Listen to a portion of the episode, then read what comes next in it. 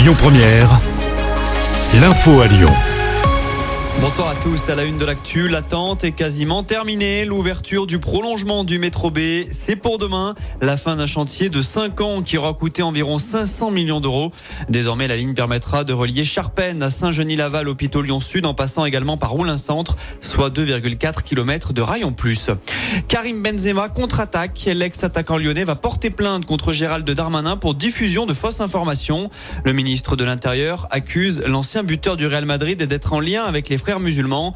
À noter que la sénatrice républicaine Valérie Boyer a demandé la déchéance de la nationalité du joueur formé à Tolavologe. Jean-Luc Mélenchon, de son côté, a pris la défense de Karim Benzema. L'actu, c'est aussi cette minute de silence observée ce matin au siège de la région Auvergne-Rhône-Alpes.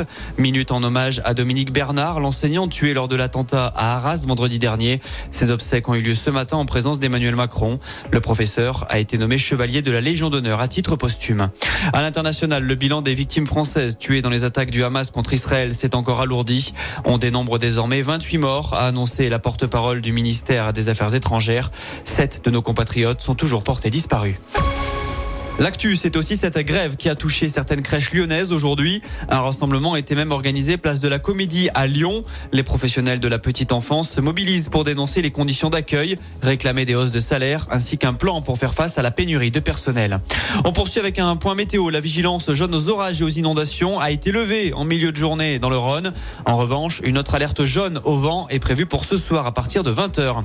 Enfin, on passe au sport. En basket, l'Asvel espère rebondir en Euroleague ce soir. Un déplacement sur le parquet de Fenerbahçe en Turquie est au programme. Coup d'envoi à 19h45. Dans cette compétition, les Villeurbanais restent sur 16 défaites d'affilée en comptant la saison passée. D'après l'équipe, l'entraîneur TJ Parker est en sursis et pourrait être limogé dans les prochains jours. Et puis enfin en foot, sans surprise, Eugénie Le Sommer et Wendy Renard ont été appelés chez les Bleus par Hervé Renard, le sélectionneur, tout comme l'ex-lyonnaise Amandine Henry. Les Françaises affronteront la Norvège en Ligue des Nations. Ce sera lundi prochain.